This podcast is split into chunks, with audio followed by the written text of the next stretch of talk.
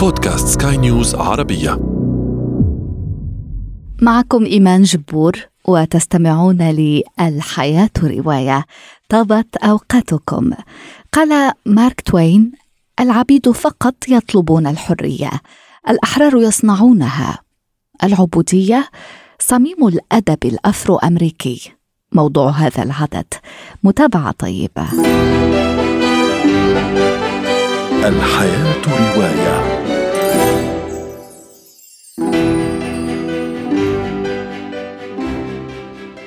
لدي حلم بأنه في يوم ما على تلال جورجيا الحمراء سيستطيع أبناء العبيد السابقين الجلوس مع أبناء أسياد العبيد السابقين معاً على منضدة الإخاء.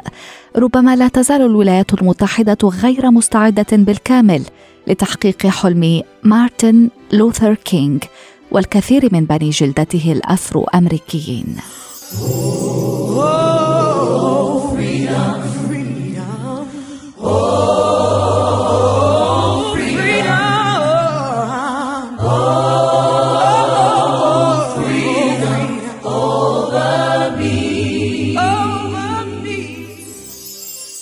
نداء لمناهضة العبودية، واحد من أقدم كلاسيكيات الأدب الأفرو أمريكي، كوخ العم توم، رواية هاريت بيتشر ستو، صدرت عام 1852. توم الشخصية الرئيسية عبد ودود عطوف كريم الخلق، شخصية ترج الضمير البشري، أن تباع وتشترى بلا انقطاع وكأنك سلعة بخسة. ذاك مصير العبيد التعساء في الولايات المتحدة. تقول الكاتبة: من العبث الحديث عن سعادة قد يعرفها العبيد، أن تشتغل طوال حياتك صباح مساء تحت سلطة مالك، وكل ذلك فقط مقابل شيء من الطعام. إنه لأمر مخزن. يتولى الأسياد ولا يتشابهون. بعض العبيد يظفرون بالعتق والحرية، وبعضهم يعيشون كل حياتهم عبيد. عندما كان أليكس هالي طفلاً، اعتادت جدته أن تحكي له قصصاً عن عائلته، قصص تعود إلى أجيال خلت وصولاً إلى الإفريقي.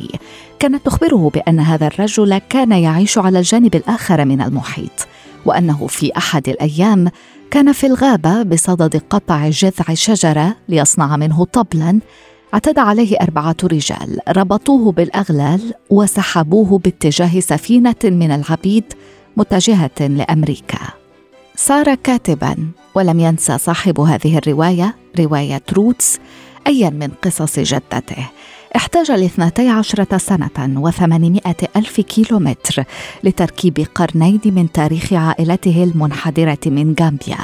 في 29 من سبتمبر من عام 1767 رست سفينة بجده الأكبر على رصيف أنابوليس. 2 قرنان و6 أجيال عاش خلالها عبيد ومحررون، مزارعون وحدادون، محامون ومهندسون، وكاتب، كاتب هذه الملحمة التي عاشها 25 مليون أمريكي من أصل إفريقي انتزعوا من ثقافتهم وهويتهم وجردوا حتى من أسمائهم. Pay him no mind. I paid good money for this nigga. Courthouse got papers to prove it, and we got papers proving he's free. I own you. You belong to me. You him and I. ومن روائع الأدب الأفرو أمريكي كذلك جوبيلي، قصة حقيقية من القرن 19، قصة الجدة الكبرى لمارغاريت ووكر، صاحبة هذه الرواية الصادرة عام 1966. عبدة بيضاء ولدت لعبدة سوداء وسيدها الأبيض.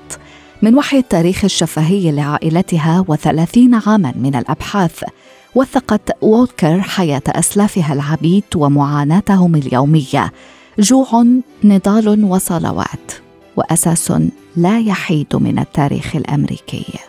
اليوبيل أنشودة غوسبل، تعلو أصواتها في البدء، تصدح بالأمل، على أمل أن تحرر من القيود كل العبيد الذين تم استغلالهم بشكل رهيب في مزرعة كبيرة جنوب شرق جورجيا. الحياة رواية.